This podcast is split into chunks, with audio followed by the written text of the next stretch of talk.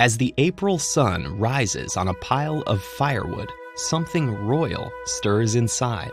This wasp queen is one of thousands who mated in late autumn and hibernated through the winter.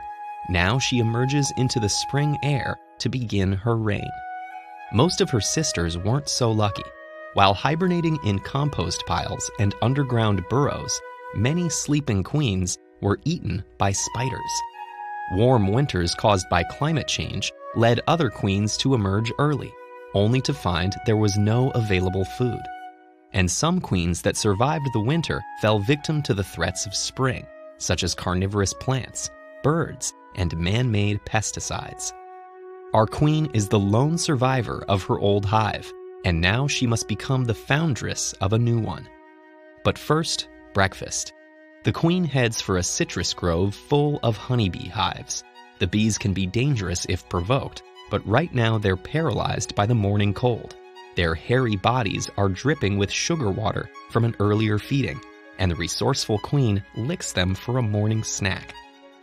Newly energized, our queen searches for a safe nesting area. This tree hollow, safe from rain, wind, and predators, is ideal. She chews the surrounding wood and plant fibers to make a paper-like pulp. Then she builds around 50 brood cells that comprise the beginning of her nest. Using sperm stored from last fall, the queen lays a fertilized egg into each cell, producing as many as 12 in 20 minutes. Within a week, these will hatch into female larvae, but until then, the queen must hunt down smaller insects to feed her brood, all while expanding the hive, laying eggs, and defending against intruders. Fortunately, our queen is well prepared. Unlike bees, wasps can sting as many times as they need to. With such a busy schedule, the queen barely has time to feed herself. Luckily, she doesn't have to. When she feeds an insect to her grubs, they digest the bug into a sugary substance that sustains their mother. By the end of July, these first larvae have matured into adult workers, ready to take on foraging, building, and defense. The queen can now lay eggs full-time, sustaining herself on her workers' spoils and their unfertilized eggs.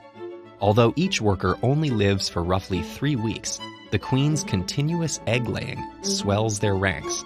In just one summer, the nest reaches the size of a basketball, supporting thousands of workers. Such a large population needs to eat, and the nearby garden provides a veritable buffet. As the swarm descends, alarmed humans try to swat them. They even fight back with pesticides that purposefully poison wasps and inadvertently impact a wide range of local wildlife. But the wasps are actually vital to this ecosystem. Sitting at the top of the local invertebrate food chain, these insects keep spiders, mites, and centipedes in check. Wasps consume crop-eating insects, making them particularly helpful for farms and gardens. They even pollinate fruits and vegetables and help winemakers by biting into their grapes and jump-starting fermentation. This feast continues until autumn, when the foundress changes course. She begins grooming some eggs into a new generation of queens, while also laying unfertilized eggs that will mature into reproductive males called drones. This new crop of queens and males requires more food, but with summer over, the usual sources run dry, and the foraging wasps start taking more aggressive risks. By September, the hive's organization deteriorates. Hungry workers no longer clean the nest, and various scavengers move in. Just when it seems the hive can no longer sustain itself, the fertile queens and their drones depart in a massive swarm. As the days grow colder, the workers starve, and our queen reaches the end of her lifespan. But above, a swarm of reproductive wasps has successfully mated. The males die off shortly after, but the newly fertilized queens are ready to find shelter for their long sleep, and this woodpile looks like the perfect place to spend the winter.